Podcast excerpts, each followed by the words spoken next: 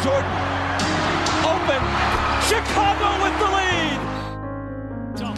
For Durant, oh Wade, what a play! Rose trying to get open, fires away, bang! It's over, the Bulls win! James for the win, it's gone! LeBron James at the buzzer! Curry gets it, fakes, fires three-pointer, bang! Καλησπέρα σε όλους και καλώς ήρθατε σε ακόμα ένα Hack and Roll podcast. Είμαι ο Μάνος. Και εγώ είμαι ο Νίκος. Και από μεριάς του Hack and Roll σας ευχόμαστε καλά Χριστούγεννα, καλές γιορτές, ό,τι καλύτερο σε εσάς και τις οικογένειές σας. Και να σας ευχαριστήσουμε για άλλη μια φορά που μας ακούτε, μας στηρίζετε με μηνύματα, με ένα απλό κλικ, με ένα απλό follow ή και με καφέδες κάποιοι από εσάς. Δεν το παίρνουμε δεδομένο. Ό,τι είπε ο Μάνος. Και φεύγουμε από το μέρος των ευχών να πάμε κάπου. Των άβολων ευχών. Ναι, σε γιατί, ένα βαθμό. Γιατί ας πούμε, είσαι βρε παιδί μου στο τραπέζι το χριστουγεννιάτικο. Έχει να σε δει ο άλλος τρία-τέσσερα χρόνια. Τώρα και με τον COVID, ξέρεις. Τα τραπέζια πολλές φορές δεν γινόντουσαν τα τελευταία χρόνια. Mm-hmm. Σε βλέπεις, λέει, ό,τι επιθυμείς να πετύχεις τους στόχους σου. Ναι, ναι, ναι. Λέει, που ξέρεις εμένα ποιοι είναι οι στόχοι μου, με τις τέσσερα χρόνια. Δεν θέλω να γίνω δολοφόνος.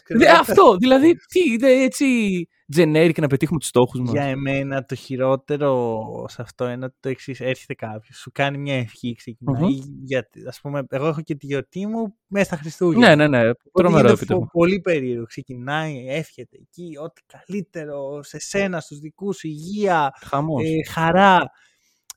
Τον στα, σταματάει, κάνει μια μικρή πας, πας να του ευχηθείς εσύ και συνεχίζει να σου εύχεται. Όχι, άσε με να σου ευχηθώ κι εγώ. Δεν μπορώ άλλες ευχές.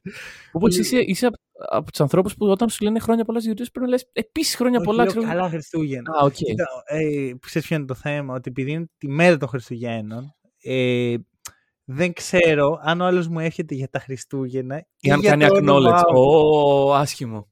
Οπότε α, δεν είναι, έχω βρει τη λύση.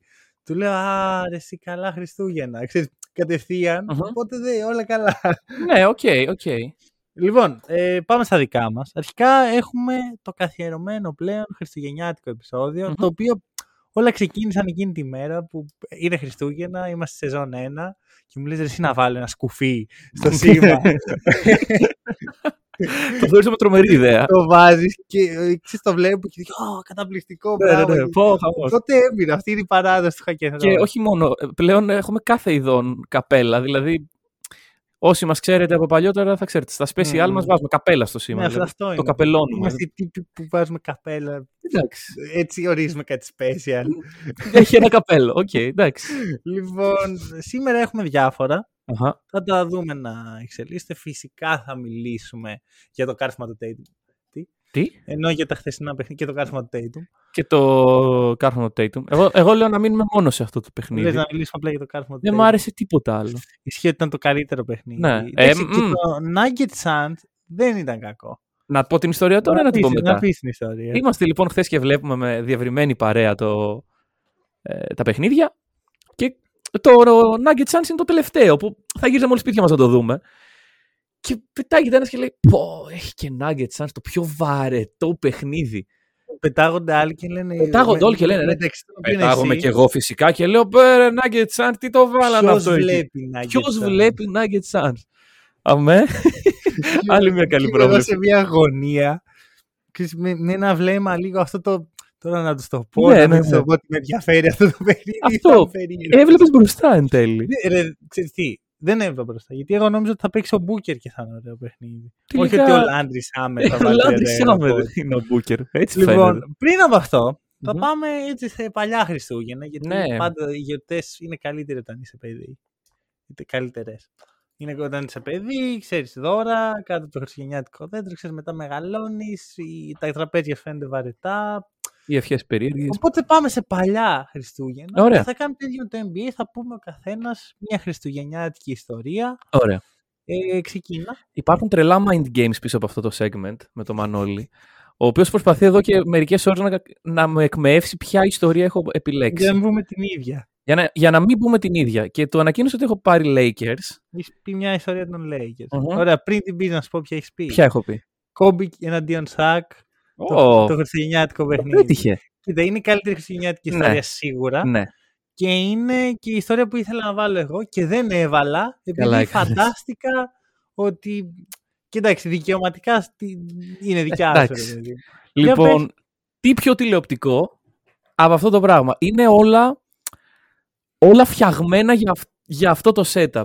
Έχουμε δύο χιλιάδες τέσσερα λοιπόν. Είναι η χρονιά που ο ΣΑΚ, η προηγούμενη σεζόν μάλλον, που ο ΣΑΚ αποφασίζει ότι δεν την παλεύει άλλο οι Lakers. Την παλεύει με τον Κόμπι. Με τον Κόμπι. Ή εγώ ή αυτός. Ναι, ναι, ναι. Ε, ζητάει trade, το παίρνει το trade και η νέα σεζόν τον βρίσκει στους Heat. Τους Heat οι οποίοι εκείνη τη χρονιά ήταν πολύ καλοί. Mm-hmm. Ε, τελειώσανε με πενήντα εννιά είκοσι τρία. Mm-hmm. Οι Lakers... Ναι, οι Lakers δεν ήταν και τόσο καλοί, αναρωτιέμαι γιατί. Μήπως επηγή, επειδή έφυγε ο Σακίλ Ονίλ και ήρθε ο Λαμαρόντομ. Δεν είναι κακός ο Λαμαρόντομ τότε. Το δύο χιλιάδες τέσσερα όχι. Δεν είναι κακός. Μετά, αυτά, μετά έγινε περίεργος. Παρ' όλα αυτά, περίεργος, ωραία λέξη για τον Λαμαρόντομ. Είναι, είναι, είναι περίεργος, περίεργος. Έρχεται λοιπόν το εν μπι έι και λέει έτσι είστε μάγκες. Χριστούγεννα, ξέρετε τι θα γίνει. Θα παίξετε αντίπαλοι στις δύο. Αγάπη, δεν είναι και σακ. Ναι, ναι, αγάπη, υγεία και σακ Κόμπι. Λοιπόν, τους βάζουν λοιπόν να παίξουν αντίπαλοι και όλο το πανηγύρι έχει αρχίσει από πριν το τζάμπολ. Που ξέρεις, οι παίκτες μπαίνουν στο γήπεδο και χαιρετάνε ένα στον άλλον. Έτσι γίνεται πάντα στα παιχνίδια. Και είναι όλες οι κάμερες. Έχει μία κάμερα ο Κόμπι, μία ο Σακ. Ναι, και τους, τους σχολιαστές να περιγράφουν τα βήματα τους και τώρα μπαίνει στο γήπεδο ένας και τώρα μπαίνει ο άλλος και, και πλησιάζει ο ένας τον άλλον. Τελικά δεν κοιταχτήκανε ναι. στη χειραψία που κάνανε, στη χαιρετούρα δεν πριν το παιχνίδι. Θερμή δεν τη λες. Έχω δει πιο θερμά πράγματα. Τέλος πάντων, ε, ωραίο παιχνιδάκι. Κόμπι βάζει σαράντα δύο πόντους. Το παιχνίδι πάει στην παράταση. Ο Ποσάκ φεύγει. Όχι επιλογή του, έκανε έξι φάουλ. Ε, και ο Κόμπι έχει το τελευταίο σουτ, το buzzer beater για να κερδίσουν οι Lakers και επειδή είναι Χριστούγεννα και όλα τα όνειρα πραγματοποιούνται, δεν μπαίνει το σουτ και κερδίζουν οι Heat. Εδώ το άλλο ήταν πολύ δύσκολο σουτ. Εντάξει. Αυτή ήταν η ιστορία. Okay. Για όσους Lakers fans περιμέναν να πάρουν ένα ψήγμα χαράς από χθες. Όχι. Πάλι χάσαμε. Λοιπόν. Ε, κοίτα, σου λέω εγώ αυτή ήθελα. Την καλή ιστορία. Τελικά κατέληξα... με... με το δώρο του θείου, ξέρω, που μένει ένα μπρελό και το αμάξι μου, ενώ δεν έχω αμάξι. Θυμάσαι πριν που έλεγα ότι α, τα Χριστούγεννα είναι καλύτερα όταν είσαι μικρός mm-hmm. και σχετικά. Υπάρχει ένα πρόβλημα. Όταν ήμουν εγώ μικρός, τα Χριστούγεννα δεν ήταν και τόσο καλά στο εν μπι έι. Mm-hmm. Οπότε ναι. αποφάσισα να πάω όταν δεν ήμουν μικρός, γιατί δεν είχα γεννηθεί. Οκ. Okay. Πού ήταν καλά. Έχουμε λοιπόν παιχνίδι New York Knicks. Τι πιο σύνθες. Με Chicago Bulls. Το ωραίο. ογδόντα έξι ωραίο. Με sophomore Patrick Ewing και τριτοετή Michael Jordan. Στο Madison Square Garden ή στο... Ναι. ναι. ναι, okay. Στο Madison Square Garden. Ε, και η φάση είναι ότι ξέρεις, είναι πριν τα Χριστούγεννα γίνει κάτι σημαντικό για το mm-hmm. εν μπι έι. Δεν είναι όπως τώρα που λέω, πάρε Χριστούγεννα. Έχει δύο παιχνίδια. Οκ. Okay. Σκέψου. Ε, την προηγούμενη χρονιά ο Ρούκι Patrick Ewing έχει κάνει ε, αντίστοιχο παιχνίδι με τους Celtics και έχει γυρίσει μια διαφορά είκοσι πέντε πόντων. Mm-hmm. Γενικά Patrick Ewing τα Χριστούγεννα δούλευε στην αρχή. Του γούσταρε, ναι. Και έχουμε την πρώτη ουσιαστικά μονομαχία. Έχουμε το εν μπι έι να προβλέπει το rivalry ε, των Knicks και των Bulls πριν γίνουν αυτοί που, ναι, ναι, ναι. που γίναν μετά.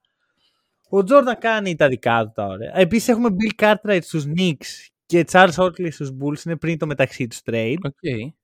Έχουμε δύο κακές ομάδες. Και ο Michael Jordan φυσικά κάνει τα δικά του, βάζει τριάντα, βάζει τρία rebound, πέντε assist, έξι κλεψίματα, δύο block. Michael Jordan. Μάτια, και φτάνουμε προς τη... Ξέρεις, είναι το κλασικό μας των ογδόντα. Το score σκέψου είναι πριν... Έχουν μείνει έξι δευτερόλεπτα και το score είναι ογδόντα πέντε ογδόντα τέσσερα. Δηλαδή... Ναι, ναι, ναι. Είναι, είναι παιχνίδι, παιδί μου, που η σημερινή EuroLeague το ζηλεύει για το πόσο αμυντικογενές είναι. Ακριβώς, ναι, ναι, ναι. Φαντάσου. Αυτό το σκορ σε, σε σαράντα οκτώ λεπτά. Ναι. Δε, δε, έτσι είναι τα πράγματα. Υιλό, τι να κάνουμε. Χαμηλός, ναι, ναι, ναι. Hero ball, rebound, χαμός, ναι. Και έχουμε λοιπόν, είμαστε τελευταία φάση, έχουμε μείνει έξι δευτερόλεπτα. Και οι Bulls κερδίζουν για ένα πόντο και όλοι προσπαθούν να κάνουν. Ο Ewing έχει είκοσι έξι πόντους και δεκαεπτά rebound.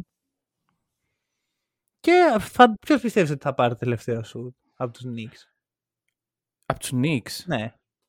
Ποιος? Ποιος, παιδί μου, από τους παίχτες που έχω αναφέρει μέχρι τώρα. Θα είναι ο Patrick Ewing, ας πούμε? Έτσι όπως με ρωτάς, θα σου πω σίγουρα όχι. Ακριβώς. Η απάντηση, η σωστή απάντηση είναι ο Έλστον Τάκερ. Ο οποίος παίρνει την μπάλα. Είναι θείος του πι τζέι Tucker. Όχι, κρίμα. Από όσο ξέρω. Ωραία. Παίρνει την μπάλα, σουτάρει τρίποντο και βαράει το πιο βαρύ τούβλο από την καμινάδα του Άι Βασίλη. Δεν ξέρω για πόσο τούβλο μιλάμε. Πήγε πλάγιο out, πήγε η μπάλα. Και πρόσχε, γυρνάει, βρίσκει ταμπλό. Όχι Στεφάν, ταμπλό. Γυρνάει μπάλα πίσω, πάει στα χέρια του Τζόρνταν, ναι, ο οποίος τη χάνει μέσα από τα χέρια του, πάει στα χέρια του Ewing και βάζει ένα πολύ εύκολο okay. shoot. Και είναι και δύο Knicks μέσα στο Madison Square Garden και είναι η πρώτη φορά που ο Τζόρνταν τσοκάρει απέναντι στους Knicks. Ναι. Και ξέρεις, επειδή είναι λίγο περίεργος, παίζει αυτό να το σκέφτεται για τα πρώτα δέκα χρόνια. Λέει, και τα Χριστούγεννα. Ναι, ναι, ναι. Στο random παιχνίδι της regular. Που πήρε το σου το Έλστον Τάκερ. Αλλά η αλήθεια είναι ότι σε όλη τη ιστορία αυτό που μου έκανε πιο πολύ εντύπωση είναι ότι πήρε το σου το Έλστον Τάκερ. Ποιος είναι ο Έλστον Τάκερ? Εντάξει, άμα είχαμε εδώ τον Storyteller θα μας έλεγε «Ε, ρε, ο Έλστον Τάκερ που ήταν στο high school και έβαζε δεκαέξι κόμμα πέντε πόντους, οκτώ κόμμα πέντε rebound με τριάντα έξι τοις εκατό τρίποντο». Αυτό θα ξεκινάει γιατί είναι παιχταράς. Ναι, ναι, ναι, παιχταράς. Πρώτα το δηλώνει και μετά λέει το ιστορικό. Λοιπόν, αυτή ήταν η χριστουγεννιάτικη ιστορία. Ελπίζω να σας άρεσε και να μην σας άρεσε. Αυτά έχουμε. Και πάμε στο δεύτερο segment, το οποίο ε, είναι λίγο ιδιαίτερο για εμένα, είναι σημαντικό. Ωραία. Ωραία. Ναι. Και θέλω να καταλάβετε πόσο σημαντικό είναι, γι' αυτό θα σας πω άλλη μια ιστορία. ε, είχαμε φέρει το Storyteller εδώ, crossover δύο, όποιος δεν το έχει ακούσει να πάει να το ακούσει. Είναι πολύ ωραίο επισταπληκτικό επεισόδιο. Και είναι και μικρό σε διάρκεια. Είναι μόνο οκτώ ώρες. Σε σχέση με τον Podbusters, ναι, ναι, ναι, είναι, είναι μικρό, ναι, ναι. μικρότερο, φαντάσου. Λοιπόν... Και μετά άκουσα το podcast που έβγαλε λίγο μετά, μερικές μέρες μετά, στο τέλος, το οποίο εξέφρασε το πρόβλημα ότι δεν υπάρχει πολύ χριστουγεννιάτικο πνεύμα και προσπάθησε να σώσει τα Χριστούγεννα. Έτσι έδωσε δώρα σε όλες τις ομάδες, μοίρασε απλόχερα δώρα.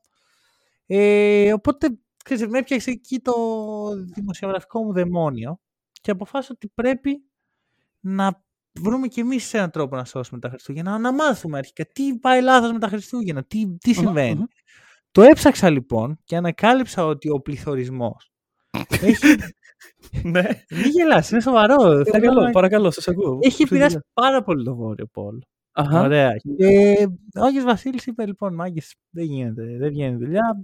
Και αποφάσισε ότι τέλος οι μηχανές των δώρων, τέλος το εργοστάσιο, το έκλεισε και τα κάνει όλα χειροποίητα. Mm-hmm. Οπότε επικοινώνησα με τον Άι Βασίλη. Του είπα να έρθει στο podcast. Αρνήθηκε γιατί έχει δουλειά αυτές τις μέρες. Ναι, είναι λίγο. Ε, Παρ' όλα αυτά του υποσχέθηκα ότι θα του στείλουμε εμείς σαν hack and roll με τη βοήθεια του Τόνι Σνέλ δέκα παίχτες από το N B A να τον βοηθήσουν με τα δώρα.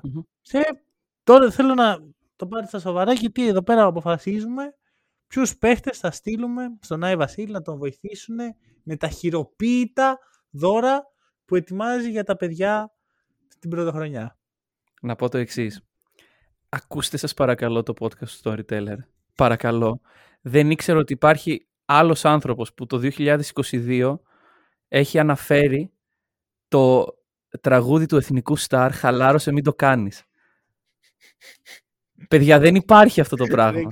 Το ότι είπα όλη αυτή την ιστορία με poker face και απάντηση σε αυτό είναι χαλάρωσε μην το κάνεις. Χαλάρωσε μην το κάνεις. Ε, τραγουδάρα, ακούστε το. Σας το λένε δύο podcaster και εγώ και ο Storyteller πλέον. Εγώ προσωπικά δεν το έχω ακούσει. Θα οπότε. Το βάλω, το ακούσουμε μετά. Ε, πάμε. Ε, ωραία, και είναι πολύ σοβαρό το task όντως, ε, οπότε έχουμε βάλει όλοι μας, οι δυο μας δηλαδή, τα δυνατά μας, ναι, ναι, για αυτούς τους παίκτες. Έχω βρει έξι, να ξέρεις. Έχω βρει... Εγώ έχω μερικές ρεζέρβες. Ωραία, εγώ έχω μία ρεζέρβα η οποία είναι τρομερή. Ωραία. Στο τέλος. Να ξέρεις τι, άμα, δεν πεις στους... άμα πεις στους πέντε και δεν έχουμε κάποιον ίδιο, mm-hmm. δεν θα πεις τον έκτο. Τι πάει να πει δεν θα πω τον έκτο. Δεν σε προσωπική. Ε, όχι, γιατί είναι... πρέπει να ακουστεί. Λοιπόν, έλα, οι παίκτες είναι πέντε και θα δούμε. Λοιπόν, ο πρώτος που πιστεύω τον έχεις και εσύ είναι ο Κρις Πολ. Τέλεια. Δεν τον έχεις.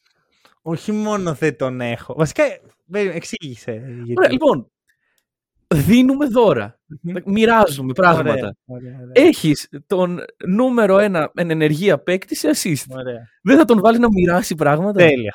Άκου να δεις τι γίνεται τώρα. Μια Είμαι σίγουρος ότι θα ακουστεί. Βασικά, εγώ έχω αντίστοιχο παίκτη, ο οποίος να μοιράζει έτσι δώρα. Ωραία. Αλλά τι γίνεται. Ο τελευταίος άνθρωπος που θα ήθελα να στείλω κάπου που αφορά δώρα σε παιδάκια είναι ο Κρις Πολ. Ο πιο εγωκεντρικός, ο πιο κα- κακός άνθρωπος, ρε παιδί μου. Τον φαντάζομαι να φτιάχνει τα δώρα και να βάζει μέσα δηλητήριο για να σκοτώσει τα παιδάκια. Το κάνει efficiently όμως, δηλαδή, μηχανικά, γρήγορα. Ήθελα να φτιάξω και μια λίστα με τους πέντε παίκτες που δεν θα ήθελα ποτέ. Και ο λόγος που ήθελα να τη φτιάξω είναι ο Κρις Πολ. Ωραίο τύπος, είναι η επιτομή του ανθρώπου που δεν θέλω να βάλω κοντά σε παιδάκια. Λοιπόν, εγώ θα κάνω. Θα εισάγω το νέο stat για αυτό το segment. Το δώρα ανακατοχή. Το οποίο υπάρχει. Πόσα δώρα ανακατοχή θα είχε ο Κρις Πολ? Μίλιον, θα έκλεβε τα δώρα από τα παιδάκια ο Κρις Πολ. Θα έκλεβε ο Κρις Πολ. Θα σαμπόταρε. Μίλιον πέντε δώρα ανακατοχή. Ωραία. Ανταυτού, ο παίχτης που θα πάω εκεί για τις ασίς του, για τη βοήθεια που θα προσφέρει στους υπόλοιπους, είναι ο Ταϊρής Χαλιμπάρτον. Ο οποίος έχει και όλα φάτσα, ρε φίλε. Δεν έχει αυτή την κακία να βγει την τραβομουτσουνιά. Το ακούω για τον Ταϊρής. Και τον έχω σκοτώσει, ξέρω εγώ, σε κάποιο πράγμα. Φίλε, είναι ο Κρις Πολ. Έχει περάσει τα πάνδυνα και δεν έχει πάρει ούτε μισό ασφίλιδι. Πώς θα τραυματιζόταν την ώρα που θα φτιάχναν τα δώρα? Αυτό δεν το είχα σκεφτεί. Α, δεν θέλω. Ταϊρής Χαλιμπάρτον. Η αλήθεια είναι δεν έχω άλλους injury prone παίκτες στη λίστα μου, ώστε να μειωθεί το στατιστικό αυτό. Λοιπόν, δεύτερος παίκτης έγινε relevant χθες, αλλά είναι από πριν από χθες, οπότε είναι ο Θανάσης Αντετοκούνμπο. Γιατί? Γιατί ήταν αυτή η χειρότερη λίστα με παίκτες για δώρα που θα ακούσεις ποτέ μου? Γιατί ο Θανάσης θα βοηθήσει τον Άγιο Βασίλη. Ο Θανάσης πρώτον είναι σκληρά εργαζόμενος, ρε φίλε. Δουλεύει το παιδί. Okay. Είναι, είναι εργατικός, είναι πάρα πολύ εργατικός. Εργάτη, ναι. Okay. Και έχει πολύ καλή σχέση με τα παιδιά. Το σέβομαι. Έχω και εγώ τον εργάτη. Ωραία. Είναι ο Άλεξ Καρούσο. Oh, σωστό. Τον φαντάζομαι, ρε φίλε, έχει τελειώσει η πρωτοχρονιά. Να έχουν παραδοθεί τα δώρα. Όχι, όχι, συνεχίζει... σταματήστε, αφήστε με να συνεχίσω. Ακριβώς. Δηλαδή, ξέρεις, είναι αυτό που λέει, φέρνω το μήλο και φέρνει τη μιλιά. Ναι, ναι, ναι, ναι. Ε, το ακούω, το ακούω και καλή. Άρα έχεις εσύ τον τύπο με τις ασίστ, έχεις τον εργάτη. Για τα, έχουμε, τα έχουμε πάει καλά μέχρι στιγμής. Λοιπόν, έναν που νομίζω θα τον έχεις, βασικά και τις δύο επόμενες θα τους έχεις. Γι' αυτό πήρα και τον έκτο. Στεφ Κάρι. Δεν τον έχω. Δεν τον έχεις. Όχι. Αρχικά είναι τραυματίας τώρα.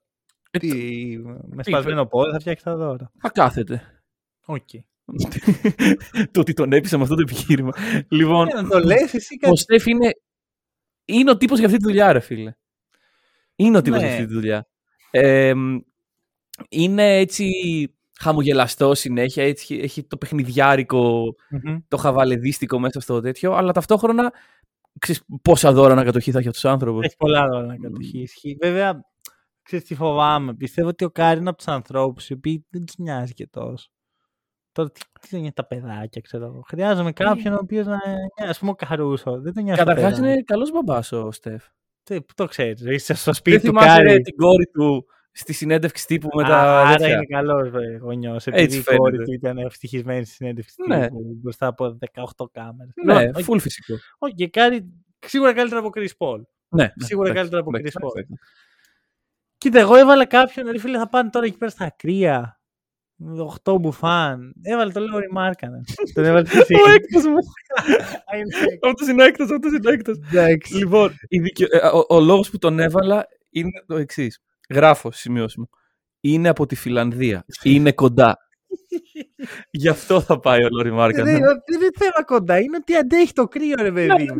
Στη Φιλανδία, ρε φίλε. Θα στείλεις τον άλλο από το Μαϊάμι, ξέρω εγώ. Θα βγάλει το πετσί του. Ισχύει. Τι κάνουμε εδώ πέρα. Ενώ στέλνει Μάρκανεν, εντάξει, θα έχει κάποια δώρα ανακατοχή, πιστεύω. Είναι καλό. Ναι, ναι, θα είναι τίμιος αυτά. Είναι εξή. Καταρχάς, ο Άγιος Βασίλης νομίζω είναι από τη Φιλανδία ούτως ή άλλως. Δεν, τον, δεν γνωρίζει το λόγο. Νομίζω πως ναι, είναι local. Δεν οπότε... είναι εξοικειωμένος με, με το πιο κολέγιο. Τελείως.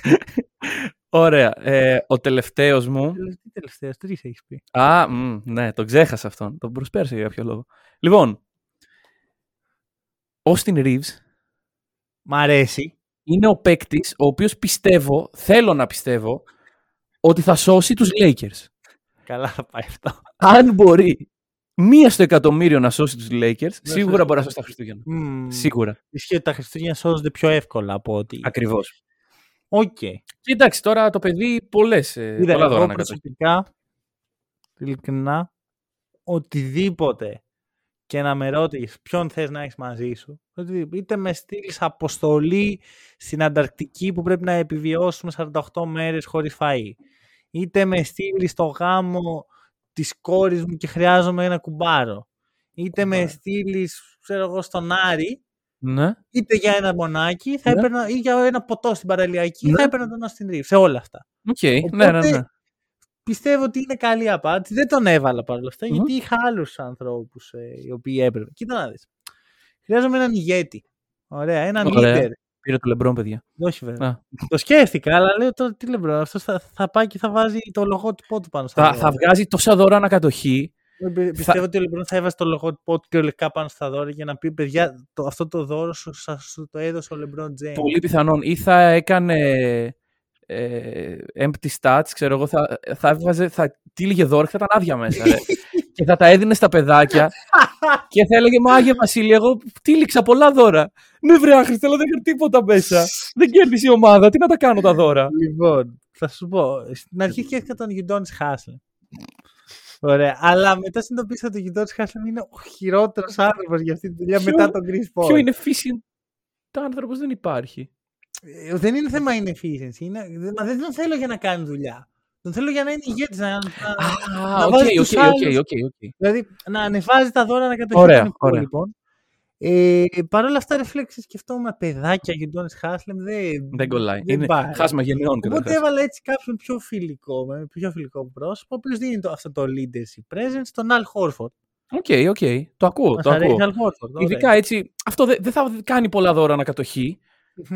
Αλλά θα, θα δίνει έτσι οδηγίες καλές και θα είναι. Μ' αρέσει, μ' αρέσει. Τελευταίος μου παίκτης λοιπόν. Mm-hmm. Αυτός είναι ο τελευταίος, δεν έχει άλλα. Και εγώ, και εγώ άλλο, ναι. Ωραία. Έχουμε... Έχω και εναλλακτικές, αλλά. Θα πάνε τώρα εκεί όλοι αυτοί να τυλίγουν δώρα και να πούνε. Να τα κάνουμε εκεί by the book και να. Πώς θα, πώς θα τα τυλίγουμε και τα λοιπά. Mm. Πρέπει να έχεις και έναν τύπο που να είναι λίγο πιο πολυμήχανος. Πρέπει να έχεις έναν Βαλκάνιο εκεί μέσα. Πρέπει να έχεις τον Νίκολα Γιόκιτς. Γιατί ο Ντόντσιτς δεν μας αρέσει. Όχι. Εγώ νόμιζα τον περιγράφω. Όχι, όχι, όχι. Περιγράφω τον Νίκολα Γιόκιτς. Κάποιον που να συμπαθώ, λέει. Κάποιον που να συμπαθώ. Καταρχάς, έχει εμπειρία. Άλογα. Άρα τάρανδη. Σωστό, ρε φίλε, το είχα σκεφτεί. Άλογα. Λοιπόν, δεύτερον, Βαλκάνιος. Πει ο άλλος, πω δεν βγαίνει το. Άστο ρε, προχώρα να πούμε. Πάμε παρακάτω. Δεν βγαίνει το ένα δώρο. Άστο το παιδάκι, αυτό δεν μας νοιάζει. Κάρβουνο. Νίκολα Γιόκιτς λοιπόν η τελευταία. Μ' αρέσει ο Γιόκιτς. Κοιτάξτε, εγώ στο τέλος έβαλα έναν ο οποίος θα κάνει το step up μέσα από την παραγωγή δώρων mm-hmm. και ξέρεις, βλέπεις ότι δεν έχω κάποιο superstar στην ναι. ομάδα μου. Το εγώ μόνο κάρι και ναι, εγώ δεν έχω. Αποφάσισα ότι θα φτιάξω τον superstar μέσα από την παραγωγή δώρων, αλλά χρειάζεται και το potential, δεν γίνεται. Έναν ο οποίος μπορεί να κάνει τα πάντα ταυτόχρονα. Και είναι καλός σε όλα mm-hmm. και είναι έτοιμος για το breakout και είναι και λίγο πολύ αγαπημένος μου παίχτης στον κόσμο. Φραντς Βάγκνερ. Α, ωραία, ωραία, ωραία. Φραντς Βάγκνερ, εντάξει. Ε, γιατί όχι, δηλαδή έχει, είναι αυτό, μπορεί να κάνει τα πάντα. Πιστεύω ότι είναι ταλαντούχος σε όλα ο Φραντς. Mm-hmm. Ε, έχει ξέρεις τη γερμανική πειθαρχία. Έχει γι' αυτό όμως, μας και Βαλκάνιος. Έχει όμως και μια έτσι ευρωπαϊκή χαλαρότητα, ας πούμε. Έλα μωρέ τώρα τι με τα πέντε σοβαρά, το τι μας νοιάζουν οι χορηγίες. Ε, κοιτάξτε, δεν ήθελε τώρα το Λεμπρόν, φοβόμουν ότι θα βάζει εκεί τη στάμπη. Ο Λεμπρόν, που... δεν νομίζω θα πήγαινε καλά η φάση με το Λεμπρόν. Αυτό δηλαδή, εγώ Λεμπρόν, Κρις Πολ και ο Γιουντόνις Χάσλεμ τους θεωρώ είναι το top τρία ανθρώπων που θα, που θα έκανα μπαν. Εντάξει, από τον Βόρειο Πόλο. Ο Κρις Πολ, η μηχανικότητα με την οποία θα τα έκανε όλα αυτά μου, μου δίνει το, το ok για να τον χρησιμοποιήσω. Mm. Εντάξει, νομίζω με αυτούς τους δέκα τα ναι. σώζουμε.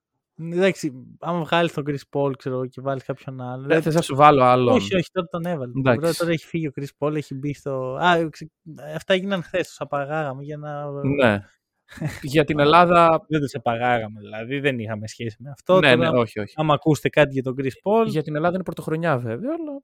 Ναι, όχι, απλώ του πήγαμε γρήγορα εκεί για να. Εντάξει, γιατί να είμαστε η μόνη χώρα που το κάνει την πρωτοχρονιά. Ισχύει, γιατί το κάνουμε. Το εξηγούσα σε. Όχι Έλληνες. Μου λέγανε τι. Δεν έχετε τα Χριστούγεννα. Σήμερα είναι Boxing Day. Σήμερα δηλαδή είναι. Ναι, ναι, ναι. Mm. Όχι. Χαρούμενη Boxing Day λοιπόν. Ναι, ναι, ναι. Όποιος λέει Premier League. Ε, και νομίζω μπορούμε να προχωρήσουμε σε κάτι λίγο πιο. Α, βασικά, μιας και έχουμε λίγο χρόνο, θέλω να σου κάνω μια ερώτηση. Ο Άγιος Βασίλης, τι θέση θα έπαιζε στο σημερινό N B A? Είναι το πιο σοβαρό επεισόδιο που έχουμε κάνει ποτέ, ρε φίλε. Δεν μπορώ. Έχει το γενιάτικο τώρα. Τι θέση θα έπαιζε ο Άγιος Βασίλης? Λοιπόν, κάτσε να, να, το, να χτίσουμε λίγο το προφίλ του. Ωραία, ναι. Καταρχάς είναι. Αρχικά είναι leader. Είναι leader. Φέρνει σίγουρα veteran. Είναι leader.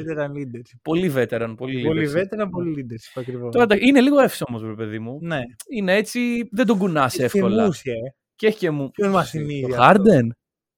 Μήπως είναι λοιπόν ένας Χάρντεν της Φιλαδέλφια? Δεν είπαμε ότι είναι leader. Σωστό, σωστό, σωστό. Θα να κάνω τι τώρα με το Χάρντεν. Ναι, ναι, ναι. Εγώ θα τον έβαζα ένα, ένα πεντάρι που κατεδαφίζει μπασκέτες. Εγώ ξέρεις πώς τον κάνω εικόνα. Πεντάρι, αυτός που νομίζεις ότι θα κατεδαφίζει ναι. μπασκέτες και ανταυτού δίνει πάσες και ναι, ναι, ναι. παίζει έξυπνα, ξέρεις, κάνει τα screen τα σωστά, έχει και λίγο σουτάκι. Όχι σαν το Jokic. Δηλαδή δεν θα βάλει ποτέ την μπάλα κάτω. Δεν ξέρω αν έχεις δει κάτι κολυγιακά highlights που είναι πάντα ένας τύπος λίγο πιο εύσωμος. Ναι, ναι, ναι, που... Ο οποίος μοιράζει, ξέρω εγώ, το παιχνίδι, το βλέπει από μια δικιά του. Ναι, ναι, ναι.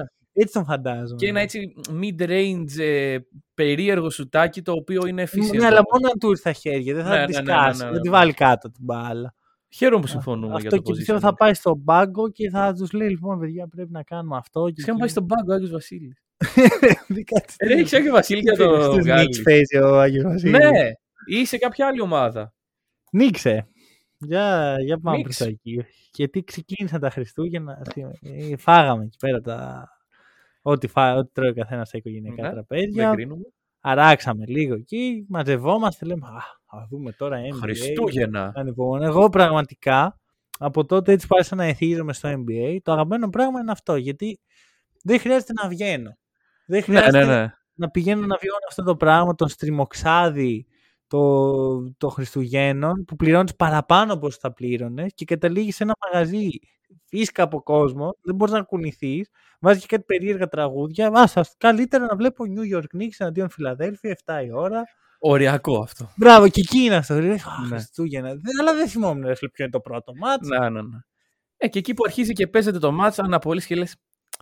Στέλνεις ένα κρυφό μήνυμα στην παρέα που έχει πάει στο κλαβάκι μου. Άγκες τελικά. Χωράω, χωράω. Ναι, ναι, αυτό. Αλλά δεν σου απαντάνε γιατί είναι τόσο τριμοξάδι που δεν μπορεί να πιάσει το κεφάλι. Προφανώς. Δεν ξέρω αν υπάρχει καν λέξη τριμοξάδι. Εγώ δεν ξέρω τριμοξίδι. Γράψτε μας, στείλτε μας ένα μήνυμα. Είναι στριμοξάδι ή στριμοξίδι. Τι στριμοξίδι, ρε φίλε. Βάλουμε και αλάτι, ξέρω. Νομίζω στα Χανιά το λέμε αυτό, δεν ξέρω. Φαντάσου, περίεργη. Λοιπόν. Τι είδαμε. Ρε φίλε, να σου πω κάτι. Τόμ. Στον Τίμς αναφέρομαι. Απλά τον λέω με το μικρό το όνομα για να καταλάβει. Τόμ. Άκου να δεις τι γίνεται. Είναι Χριστούγεννα, ρε. Χριστούγεννα. Season of giving. Θε, θέλουμε να, να, να είμαστε καλοί άνθρωποι. Βάλ τον πάγκο να παίξει, ρε φίλε, λίγο. Τι ήταν αυτό πράγμα. Πρόσεξε. Άκου πώς πιστεύω το σκέφτηκε ο Τίμντο. Σου λέει κάτσε. Χθες δεν είχε αγώνα, έτσι. Ναι. Άρα ξεκουράστηκε. Άρα σαράντα πέντε λεπτά. Mm-hmm. σαράντα πέντε ναι. λεπτά δεν με νοιάζει. Είναι, είναι η πλήρης ε, σκέψη Ρε, του τύπου. Ξεκινάει το μάτς. Έχει, έχει πάει στο. Έχουν περάσει εννιά λεπτά. Η Φιλαδέλφια παίζει με όλο τον πάγκο μέσα. Mm-hmm. Έχει μπει όλος ο πάγκος. Ε. Και οι Knicks έχουν κάνει μία αλλαγή. Τον Άρ Τζέι Barrett. Κάνουν δεύτερη αλλαγή. Βγάζουν Ρόμπινσον, βάζουν Χάρτενστάιν. Τι αλλά κάνουν, βάζουν και τον Μπάρετ μέσα. Μην, μην παίξουμε με πάνω από δύο. Όχι, όχι, όχι. Και μιλάμε ότι. Δεν καταλαβαίνω. Ε, εγώ το βλέπαμε χθες το μάτς. Mm-hmm. Είχα την εντύπωση Εντάξει, okay, στο πρώτο η Knicks ήταν μπροστά και λέγαμε «Α, Knicks». Μετά είχα την εντύπωση ότι οι φίλοι ήταν πολύ άνετοι. Mm, να ήταν. Ναι, το σκορ ε, δεν το δείχνει αυτό τελικά. Κοίτα, οι Knicks στην αρχή κερδίζανε καλά. Κερδίζανε, κερδίζανε. Αφού έπαιζαν όλοι βασικοί και ναι, παίζανε και με, οι άλλοι ήταν με Middleton. Ναι. Middleton. Μετά κάπου στη δεύτερη περίοδο άρχισε να στραβώνει το πράγμα. Mm-hmm. Βάζει και αυτό το τρίποντο Middleton εκεί στο τέλος του ημιχρόνου. Γνώμη μου, λάθος. Έχει κάνει φάουλο Χάρντεν στο κλέψιμο. Το κλέψιμο που του παίρνει. Ο Χάρντεν κάνει το κλέψιμο. Α, ναι, ναι, ναι, ναι. Παίρνει ο Middleton την μπάλα και τη βαράει και μπαίνει. Okay. Έχει κάνει φαουλάκι ο Χάρντεν. Δεν, δεν υπάρχει αυτή η φάση. Δεν είναι Χριστούγεννα. Άστο να περάσει. Τα Χριστούγεννα του Μπράνσον δηλαδή δεν σκεφτόμαστε. Μπράνσον βρω έχει πληρωθεί, έχει πάρει το κασέρι. Σωστά. Και είναι αραχτός. Δεν μας νοιάζουν τα Χριστούγεννα. Και μετά εγώ είδα ότι ενώ οι Knicks παίζανε καλά μέχρι ένα σημείο, mm-hmm. δηλαδή άμα δεις τα rebound, πολύ καλά. Ναι. Λάθη ελάχιστα οι Knicks. Εντάξει, ελάχιστα και οι φίλοι, το οποίο λέει αρκετά για τα. Για το ψωγάμα το παιχνίδι. Για την άμυνα της Νέας Υόρκης. Ναι. Βλέπεις όμως μετά τα ποσοστά της Φιλαδέλφια και τα καταλαβαίνεις όλα. Mm. Τι τέσσερα στα εννιά τρίποντα ο Τζορτζ Νιάν. Και ξέρεις τι, δεν σου κάνει εντύπωση γιατί το έβλεπες στο παιχνίδι και λες «Α, ελεύθερος, θα το βάλει, τι θα κάνει». Ε, βέβαια, ναι, τι, δεν, ε, η άμυνα ήταν, είχε φύγει μαζί με δηλαδή, τα... Δηλαδή, ναι, επιθετικά η Knicks ήταν πάρα πολύ καλή ναι, μέχρι ένα ναι, σημείο, ναι. αλλά η άμυνα τους ήταν τόσο κακή. Mm. Κράτησε τη Φιλαδέλφια στο παιχνίδι ε, και στο τέλος φύγανε άνετοι. Είναι αυτό που λες ότι δεν... Δεν υπήρχε κάποια στιγμή που λες όλα, ναι. φίλε. Δηλαδή, με το περάσαν μπροστά οι Sixers, δεν γύραξαν ποτέ πίσω. Το, το, το χοντρίνανε σε κάποια φάση, ειδικά με Νιάνγκ εκεί πέρα τα τρίποντα. Θα μιλήσουμε για, για, χο, για χοντρά πράγματα. Για ε, με τα τρίποντα του Νιάνγκ στο τέλος έφυγε ρε τελείως και μετά εντάξει. Ε, τώρα, μ' άρεσε πολύ ο Μπρόνσον. Ναι. Πάρα πολύ. Ε, θεωρώ ότι είναι όντως καλός και... Ξαφνικά εκείνο το συμβόλαιο που του δώσανε Knicks δεν είναι και τόσο κακό. Έχουν Πα... υπάρξει και χειρότερα σίγουρα. Νομίζω ότι δεν είναι κακό τελεία. Νομίζω ότι είναι εκεί η αξία του εν τέλει. Βλέποντας και τι άλλα συμβόλαια παίζουν στη oh. Λίγκα. Πιθανώς οι Mavericks να κάνανε λάθος που δεν το δώσαν. Δηλαδή έχει ένα τρελό συμβόλαιο Tim Hardaway Τζούνιορ. Δώστε στον Bronson. Να τελειώνουμε. Ναι, ναι. Ε, μάλλον έπρεπε να. Και, αλλά αυτό που θα σου πω είναι ότι ο Bronson κάθε φορά που τον βλέπω μου θυμίζει όλο και περισσότερο τον παίχτη που ήταν στο κολέγιο. Τότε δεν, ναι, δεν αστειευόταν. Έπαιρνε mm. ψυχές. Και το, έχω, το έχουμε πει κιόλας για τους Knicks ότι έχουν μαζέψει μια πολύ κολεγιακή ομάδα. Mm. Μπάρετ, Μπράνσον. Ε... Πού είναι ο άλλος ο φίλος? Καμρέντις. Ε, και... Ο Μπιτόπιν. Πού είναι αυτός? Ο Μπιτόπιν είναι τραυματίας. Άλλοι, γι' αυτό δεν τον είδαμε χθες. Mm. Αναρωτιόμαστε σε μια φάση είναι Χριστούγεννα, παιδιά. Πού είναι ο Μπιτόπιν? Παιδιά, παίξεις τα πέντε λεπτά που τον βάζει. Τραυματίας. Τώρα, ε, να σου πω, καλά, Φιλαδέλφια είναι σίγουρα, πρέπει να μιλήσουμε στο Around the League σύντομα. Ναι, έχω, ναι, ναι, ναι. Έχω πραγματάκια να πω. Έχουμε και καιρό νομίζω. Ε, παρ' όλα αυτά το θέμα με τον Bronson για να ολοκληρώσω είναι ότι ενώ είναι καλή υπογραφή εν τέλει, δεν είναι ότι ταιριάζει στους ε, Knicks σε αυτό που προσπαθούν να φτιάξουν. Mm-hmm. Δηλαδή δεν είναι αυτός η λύση. Τι προσπαθούν να φτιάξουν.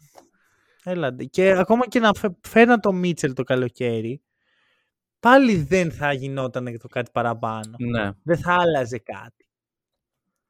Αυτά. Εντάξει, Αυτά ε... για Knicks από μένα. Α, α, για μένα να πούμε και λίγο Embiid που έπαιξε με το κοινό της Νέας Υόρκης. ε, όταν και κέρδιζε όμως. Όταν κέρδιζε. Όταν κέρδιζε. Πώς το είχε πει ο Λούκα. Κέρδιζε στο τέλος. Όλοι το παίζουν σκληρή όταν ε, κερδίζουν. Κέρδισε το παιδί. Εντάξει. Πήγε Χριστούγεννα Νέα Υόρκη. Και τους έκανε... Άκου, εγώ ξέρεις ότι μ' αρέσει πάρα πολύ αυτό το πάω στο, στο Square Garden και yeah. κάνω τα δικά μου. Παρ' όλα αυτά ο Reggie Miller το έκανε όταν έμπαινε. Δεν το έκανε ah, μετά. Καλά, ναι, εντάξει. Τώρα όπως ο Trey Young και ο Embiid. Επίσης, ο Reggie Miller το έκανε και σε παιχνίδια που μετρούσαν. Ναι. Δηλαδή, ναι, τώρα... Καλά, τώρα το θέμα είναι για να πετύχεις τους Knicks στα play, χρειάζεσαι.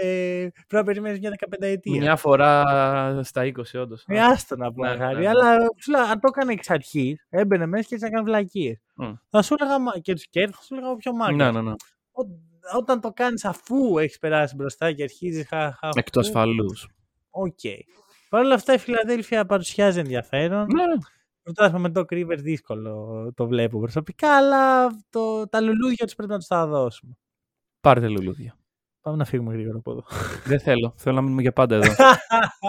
Θέλω να μείνουμε. Με χρονολογική σειρά τα πηγαίνουμε. Ναι, ναι, ναι. Θέλω να μείνουμε για πάντα εδώ. Okay, okay, ωραία. Ναι.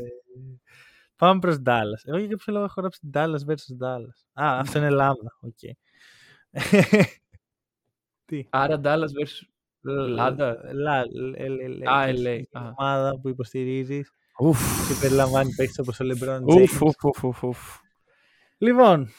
Αρχικά να πούμε ότι εδώ, ξέρεις, το συζητάγαμε εκείνη τη στιγμή και μου έρχεται η φλασιά ότι παίζει η αγαπημένη σου ομάδα και μάλλον η πιο ομάδα που θες να χάνει. Mm-hmm, mm-hmm. Μαζί με τους Brooklyn Nets. Για πες. Λοιπόν, ίσως ανέφερα για πρώτη φορά σε αυτά τα πολλά χρόνια που κάνουμε podcast το team από την Κρήτη. Ου, ναι, νομίζω. Ε, και τέλος πάντων, είχαμε μαζευτεί χθες και είχα φέρει το παραδοσιακό ποτό της Κρήτης. Τσικουδιά, ρακί για κάποιους. Και σε αυτό το παιχνίδι με συντρόφευσε πάρα πολύ καλά. Ειδικά στο δεύτερο ημίχρονο. Είχα ανάγκη. Εντάξει, κατεβάσαμε σε μπουκάλι τσικουδιά για να αντέξουμε αυτά που βλέπαμε. Ρε φίλε, το πρώτο ημίχρονο ήταν ποιήση. Όσο ποιητική μπορεί να είναι οι Lakers. πενήντα τρία τοις εκατό εφ τζι. Ο Λούκα σπίτι του, μελομακάρονα. Okay. δέκα πόντους μπροστά. Ναι, παρόλα αυτά. Σε, καμία περι... σε κανένα σημείο αυτή τη χρόνο δεν είπα. Μάλλον ναι, δηλαδή. Αντιθέτως, ο κύριος από εδώ έρχεται και λέει Dallas στο τέλος της τρίτης περίοδου συν δέκα. Και από εκεί και πέρα ξεκινάει. Εντάξει, οι φίλοι μας γνωρίζουν την κατάσταση με hack and roll και τέτοια. Αρχίζει μία ατμόσφαιρα να υπάρχει στο σπίτι. Του... τύπου θα πάνε μείον δέκα, θα πάνε under δέκα. Και στην αρχή, όταν το λέω αυτό, χάνουν για δέκα οι Dallas. Χάνουν για δέκα οι Dallas. Και εσύ ήταν με δέκα στο τέλος. Ναι, το οπότε εξής. Στην αρχή ακούγεται λίγο κάτσε. Ναι. Αλλά όταν έχεις δει εν μπι έι και έχεις δει Lakers, ξέρεις τι πρόκειται να συμβεί. Είναι προβλέψιμα πλέον τα παιχνίδια. Να σου πω κάτι. Ήξερα κι εγώ. Απλά δεν μπορούσα να βγω ρε φίλε εκεί μπροστά στους φίλους μας να παραδεχτώ. Είμαστε τόσο χάλια φέτος. Και όχι μόνο, όχι μόνο δέκα πόντους πίσω. είκοσι πόντους πίσω. Γιατί κάποιος Tim Hardaway που είναι ψηλό το συμβόλαιό του, το έβλεπε χθες Βαρέλη.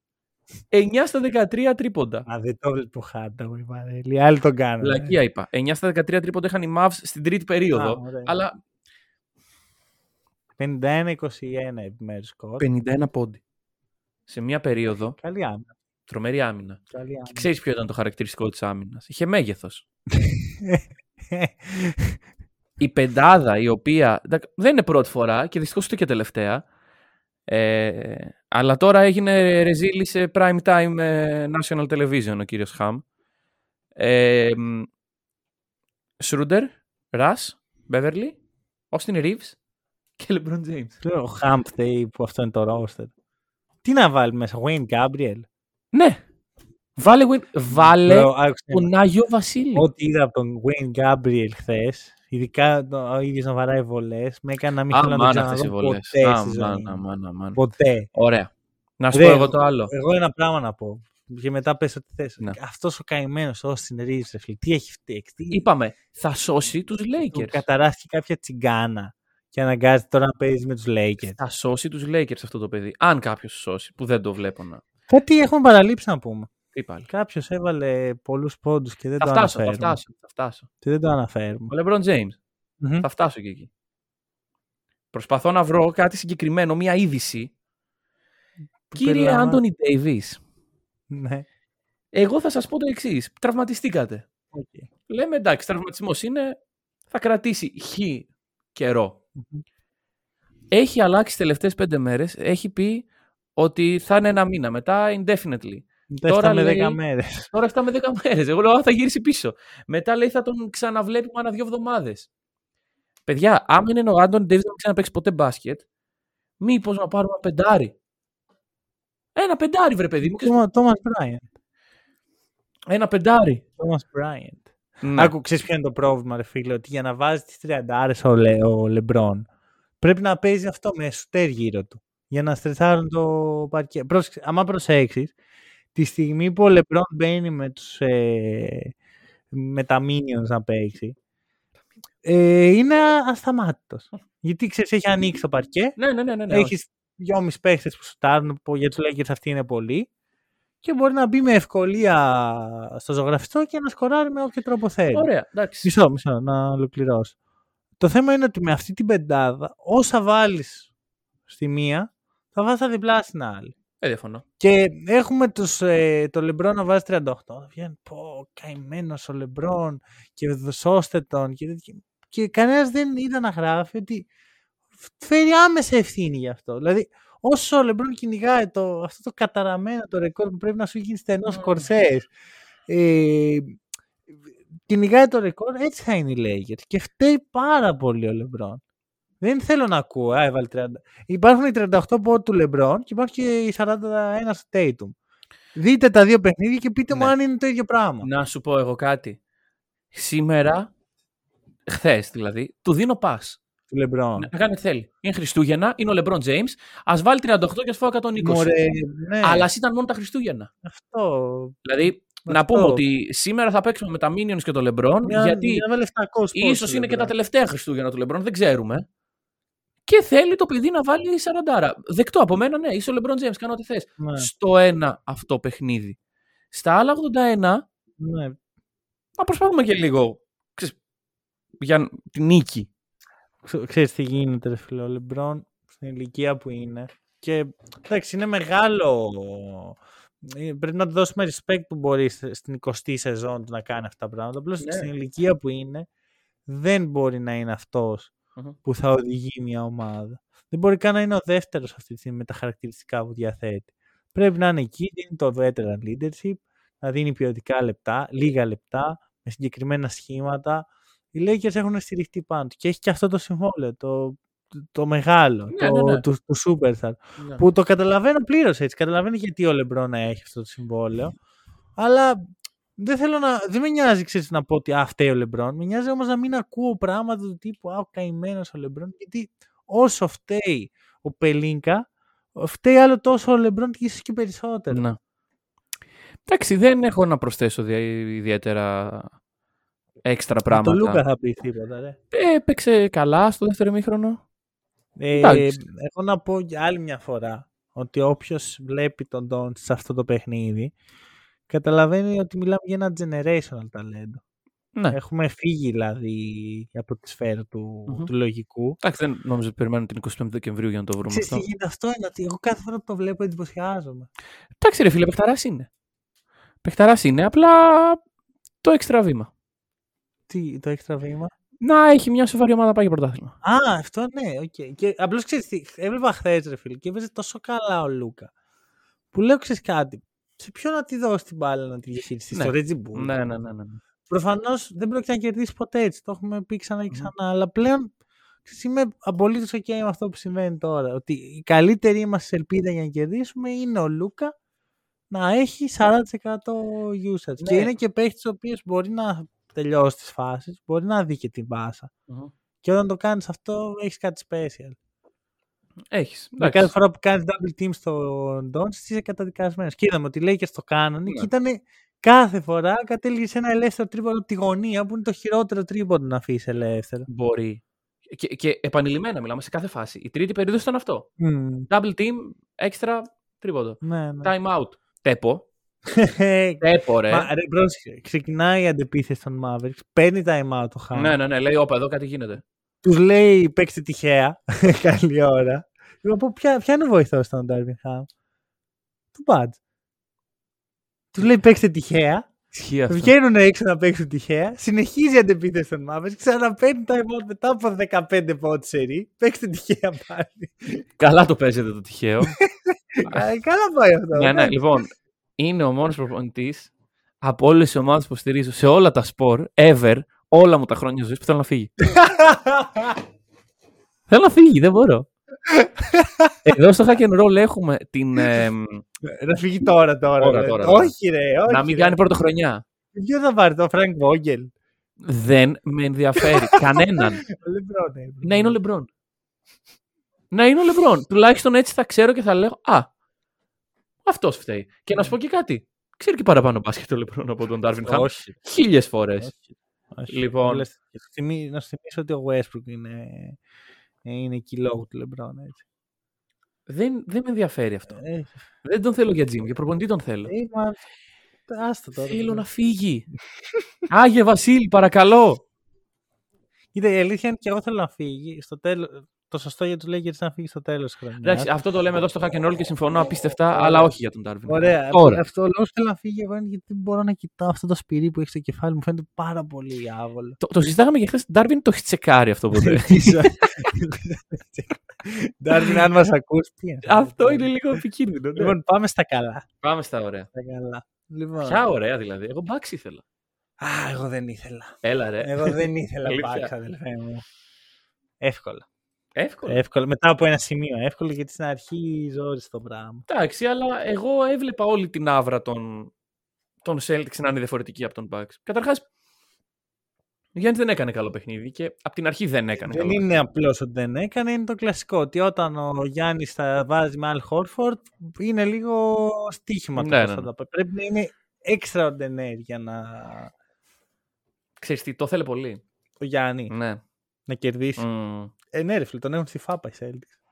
Τον έχουν στη φάπα, ναι, τι ναι, να ναι. κάνουμε. Και εντάξει, ήρθε η ώρα να πούμε για αυτό το μεγάλο κάρφωμα.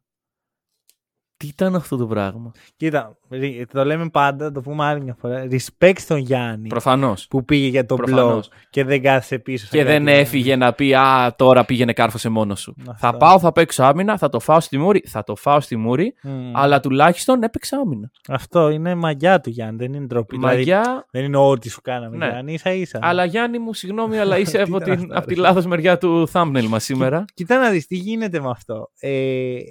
Έχει αρχίσει να χτίσετε ένα κλαμπ. Το Tatum Poster Club. Ξέρεις πώς mm. είναι το Jordan Breakfast ναι, ναι, ναι. Club. Είναι το Tatum Poster Club με παίκτες οι οποίοι έχουν μπει ξεκινώντας από τον LeBron James, ο οποίος είναι πολύ δύσκολο να τον δεις σε poster. Ναι. Ξέρεις, είναι... Εδώ ρε είχαμε πει τότε η Nike είχε διαγράψει τα... Ναι εντάξει, ε... αλλά είναι, είναι αυτό είναι σπάνιο πράγμα. Ναι, ναι, ναι. Να τον δεις. Και ειδικά τότε το δεκαοκτώ που ήταν το, το original poster στο LeBron. Χαρακτηριστικό του πόσο ο Γιάννης το ήθελε, θολώνει.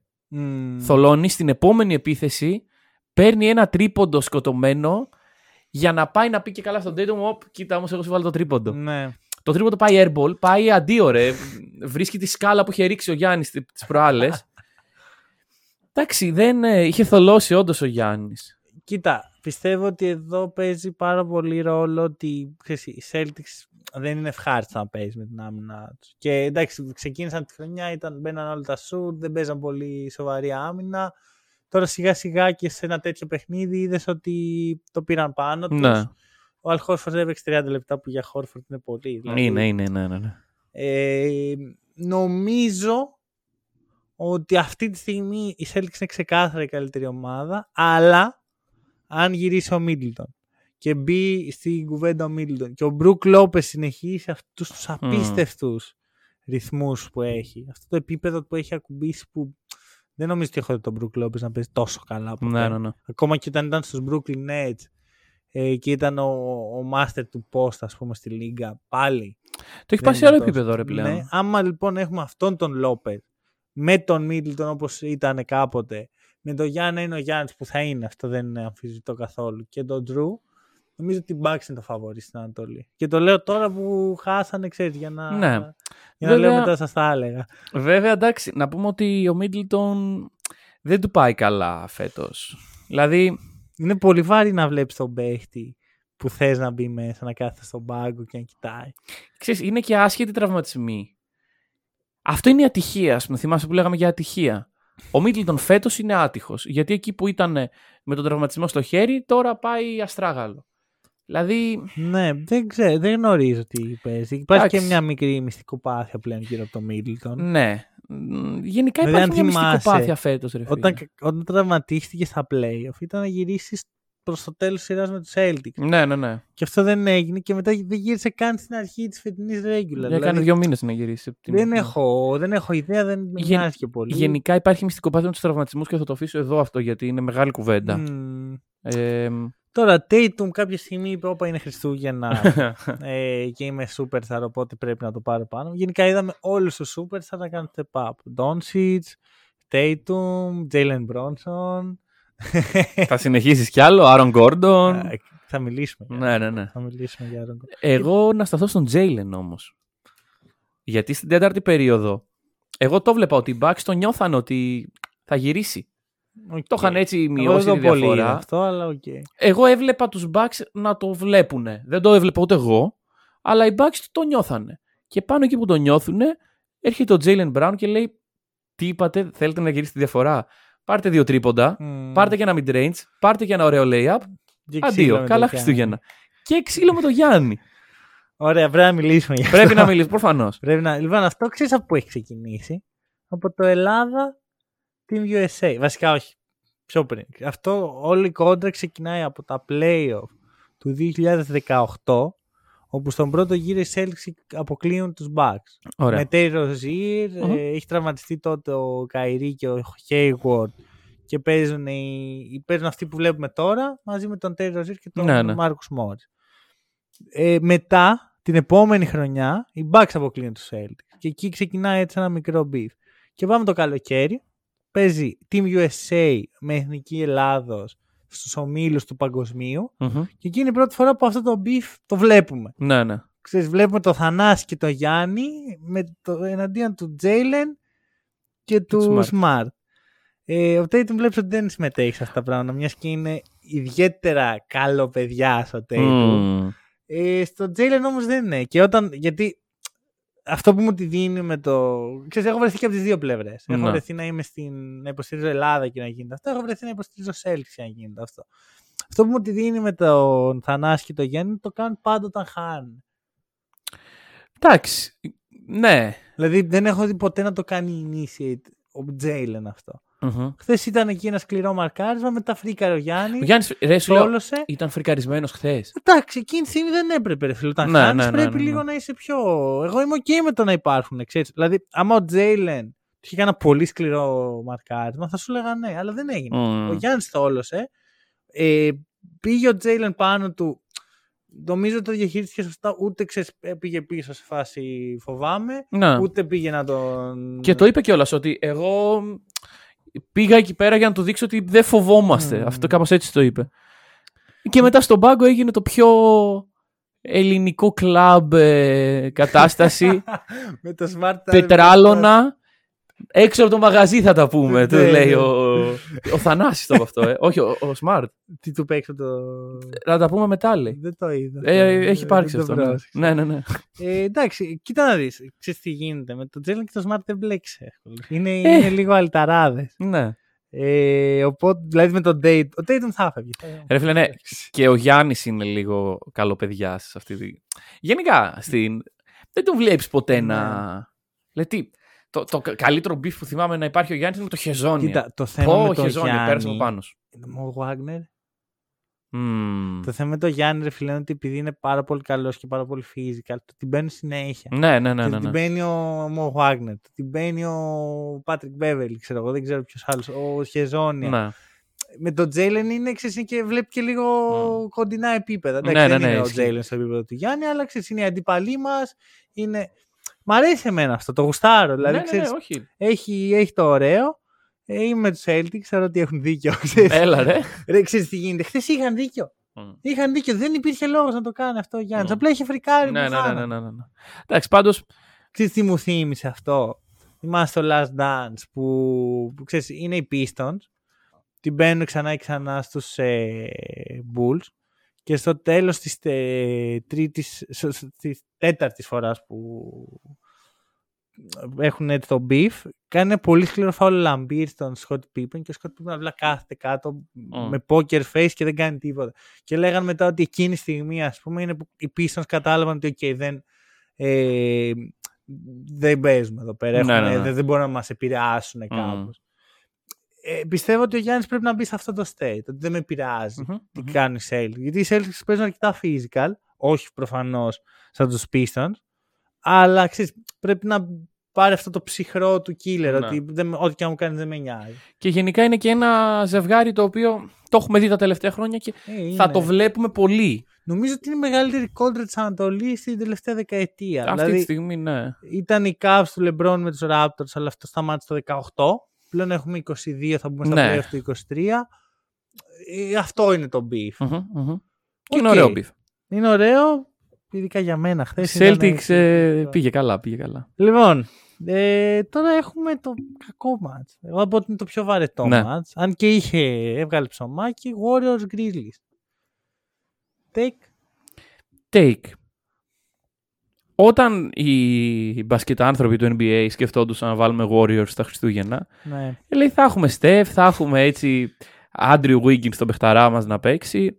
Καλά πήγε αυτό. Δεν είχε τίποτα από αυτά. Και παρόλα αυτά. Παρόλα αυτά οι Warriors έκαναν show, ρε φίλε. Mm. Κάνανε show. Δηλαδή, όλοι συνεισέφεραν στην υπόθεση, εκτός του Wiseman.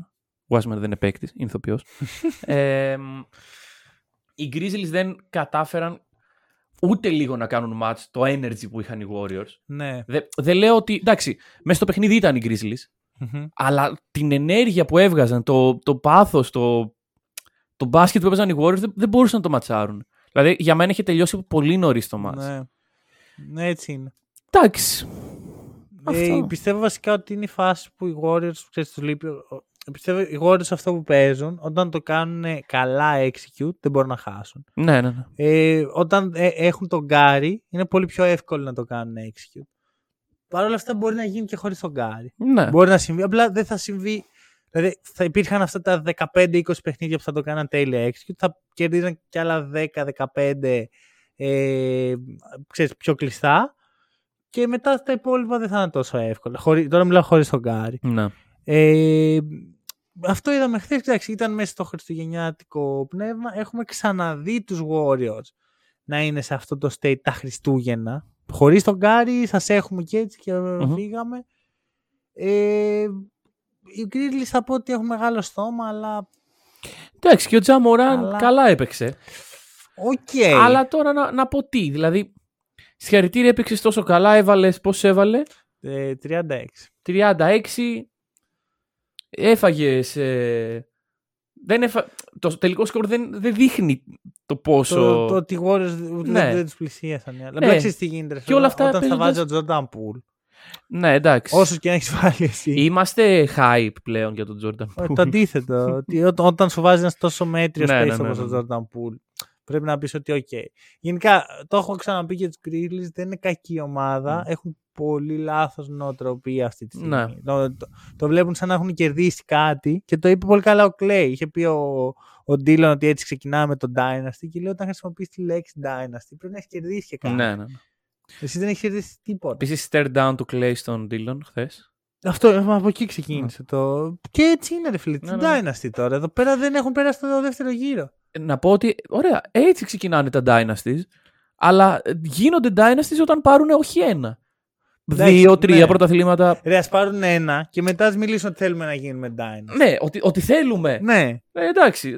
Νωρίς ρε, παιδιά. Ψυχραιμία λίγο. Ψυχραιμία. Αυτό, δεν μ' αρέσει. Αυτό που είπε ο Μωράν, ότι εγώ φοβάμαι, λέει, μόνο τους Celtics. Από τη Δύση δεν φοβάμαι κανέναν. Ρε, αδελφέ, στη Δύση δεν ήσουν και πέρσι. Μόλις έχασε από τους Warriors χωρίς τον Curry και τον Wiggins. Και μέχρι και, και ο Wiggins έλβε. Δηλαδή. Και ο, ο Draymond Green θα μπαίξει κιόλα. Ναι. Desmond Bain τα άσπασε εντωμεταξύ. Άστο αυτό. Άλλη κατάσταση. Ε, εντάξει, κοινά από τραυματισμό. Ας του δώσουμε ε, λίγο. Λίγο. Ωραία, λίγο. Δεν έχεις το φάνταση και το λες. Όχι, όχι. Απλά εντάξει. Ξέρεις, όταν κάνεις κακό εφ τζι τα Χριστούγεννα χτυπάει άσχημα. Εντάξει, τα Χριστούγεννα είναι λίγο η του ύψη του βάθους. Mm. Και θα φύγω γρήγορα από αυτό το παιχνίδι και Μπράβο. θα πάω σε αυτό που σου είπα για τον Λούκα. Το οποίο ίσχυε για τον Λούκα. Όχι πάλι. Άκουσε με.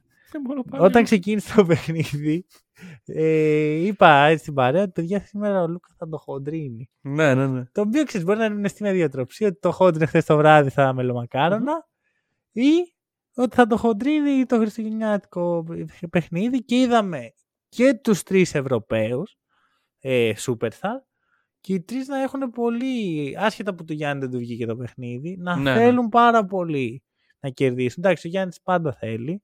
Ο Λούκας και ο Γιώκης μέχρι τώρα δεν το είχαμε δει αυτό. Στα mm-hmm. Χριστούγεννα ήταν λίγο πιο large. ε, χρησιμοποιώ... Τα λογοπαίγνια είναι, είναι gold πραγματικά. Χρησιμοποιούν ναι, ναι, πολύ ναι. συγκεκριμένες λέξεις. Ναι. Ε, δεν το είδαμε αυτό χθες. Ειδικά από τον Γιώκης, ο οποίος νομίζω ότι είναι ο εμ βι πι των Χριστουγέννων φέτος. Ναι, ναι, ναι. Εντάξει, ξέρεις, μοιάζει και λίγο με τον Άγιο Βασίλη, με αυτό που περιγράφαμε πριν. Καταρχάς, έκανε το triple-double του. Το ακραίο triple-double, σαράντα ένα δεκαπέντε δεκαπέντε. Χριστέ μου. Δεν δυσκολεύτηκε ιδιαίτερα. Τα έκανε όλα. Λοιπόν, κοίταξε, ωραίο μάτς. Τα έλεγες εσύ, δεν σε πιστεύαμε. Κάποια ζώα. Ε, κάποια ζώα δεν τον πιστεύανε. Ε, εντάξει, καταρχάς να πούμε ότι η άμυνα δεν υπήρχε. Και γουστάρω, ρε φίλε, αυτό Χριστούγεννα δεν είναι. Υπήρχε. Κοίτα, το σκορ του παιχνιδιού είναι εκατόν δεκατρία εκατόν δεκατρία. Εντάξει, το, το, το take μου αυτό είναι από την πρώτη περίοδο.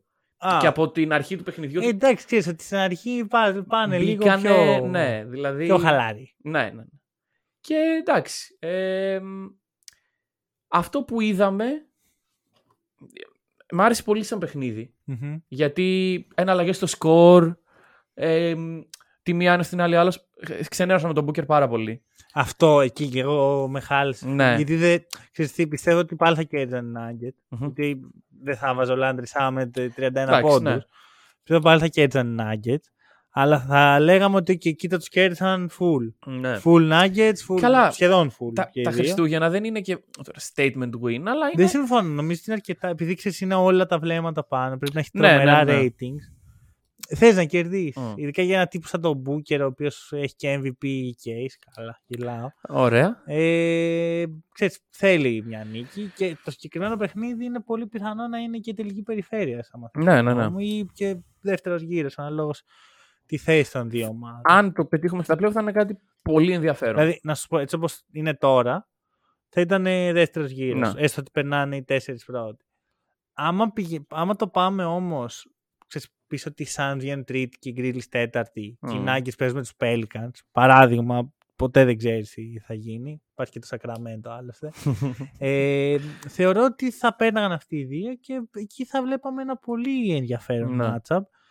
Εντάξει, οι Suns έχουν τα bragging rights από τα playoff τα προπέρσινα που κερδίσαν τέσσερα μηδέν. Δεν έπαιζε ο Τζαμάλ. Ο Michael Porter δεν ήταν εκεί που έπρεπε. Mm. Ο Michael Porter επανήλθε από τον τραυματισμό του. Ε, Κάπως μαγικά θα πω εγώ. Εντάξει, δεν το περίμενα. Το, υπήρχαν reports που το λέγανε αυτό. Επειδή τον έχω στο fantasy τον παίκτη, όπως πολύ καλά γνωρίζεις, ε, υπήρχαν αυτά τα reports, αλλά τη μία μέρα είναι εκεί, αράζει στο άι αρ μου. Τη δεύτερη μέρα πάω να κάνω κάποιον τύπο ad και μου λέει: Ωπ, πρέπει να βγάλεις τον παίκτη από το άι αρ. Και λέω: Έχει γούστο. Και βγαίνω και βλέπω ότι θα παίξει ο Michael Porter και δεν είναι στο injury report. Χαίρομαι γι' αυτόν. Ναι. Ε... Κάτι μου λείπει από τους Nuggets ακόμα. Κάτι μου λείπει από τους Nuggets. Όχι στο roster. Για να πω ότι okay, το έχουμε. Δεν θα μιλήσουμε για το κάρφωμα. Θα μιλήσουμε για το κάρφωμα. Mm. Κάρφωμα. Λοιπόν, απαράδεκτο call. Το initial call, το επιθετικό. Α, καλά. Απαράδεκτο. Ναι, εδώ πέρα καρφώνει όλη η λίγα, ξέρω εγώ. Ναι, ναι, τώρα. Και σε αυτό το σημείο, τέλος πάντων, η δικαιοσύνη αποκαταστάθηκε. Mm. Το γάρφωμα μέτρησε.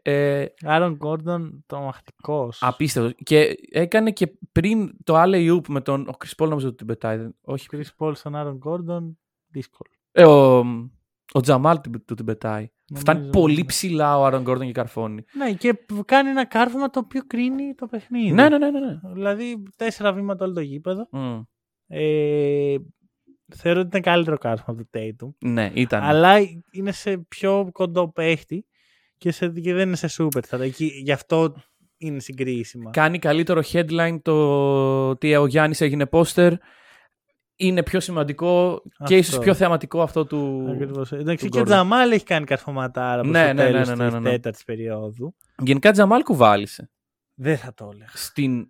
Στο τέλος της κανονικής διάρκειας. Εντάξει, ρε φίλε, όλες έχεις σαράντα ένα δεκαπέντε δεκαπέντε. Τι θες να κάνεις, παθιά να καταπιεί. Να καταπιεί και να, και να σπαθεί. Δηλαδή, περίμενε, ο Τζαμάλ κάνει σοβαρά καλό παιχνίδι στην τέταρτη περίοδο. Mm, ναι. Δεν δε γυρνάνε αλλιώς οι. Εντάξει, αλλά δεν μπορεί να κουβάλισε την ώρα που άλλος έχει κάνει το, το παιχνίδι. Είναι ο τρίτος παίκτης στην ιστορία του εν μπι έι που κάνει σαράντα δεκαπέντε δεκαπέντε. Σιγά, υπάρχουν άλλοι δύο. Κοίτα, έβλεπα αυτόν τον καιρό κάτι βίντεο mm-hmm. με τον Τζαμάλ στο Bubble. Ναι. Ε, νιώθω ότι πηγαίνουν προς τα εκεί. Μακάρι. Αυτό, ίσως αυτό μου λείπει. Τζαμάλ και Michael Porter να πάνε στην κορυφαία κατάσταση που τους έχουμε δει. Mm-hmm. Και οριακά νιώθω ότι αυτό αρκεί άμα δες και η άμυνα. Λίγο. Ξέρετε, δεν περιμένω την άμυνα να πάει ποτέ το πέντε. Να είναι εκεί το δέκατη, δεκατρίτη. Ναι, εντάξει. Η επίθεση είναι τόσο καλή. Δεν, δεν μπορείς. Όταν έχεις το Γιόκιτς τελειώνει. Εντάξει, βέβαια και το backup του Γιόκιτς είναι ένα θέμα. Mm. Βλέπω ότι μπαίνει σιγά σιγά ο Ζικενάτζη στη συζήτηση. που αυτή ήταν, αυτό ήταν το take μου εξ αρχής, ότι αυτός ναι. έπρεπε να είναι. Εντάξει, το προσπάθει. Ωραία, ας αλλά πούμε... όντως το πιο κοντινό παιχνίδι. Είδαμε και παράταση, είδαμε και ωραία πράγματα από το τελευταίο ναι. μάτς. Αλλά έλειψε ο Μπούκερ.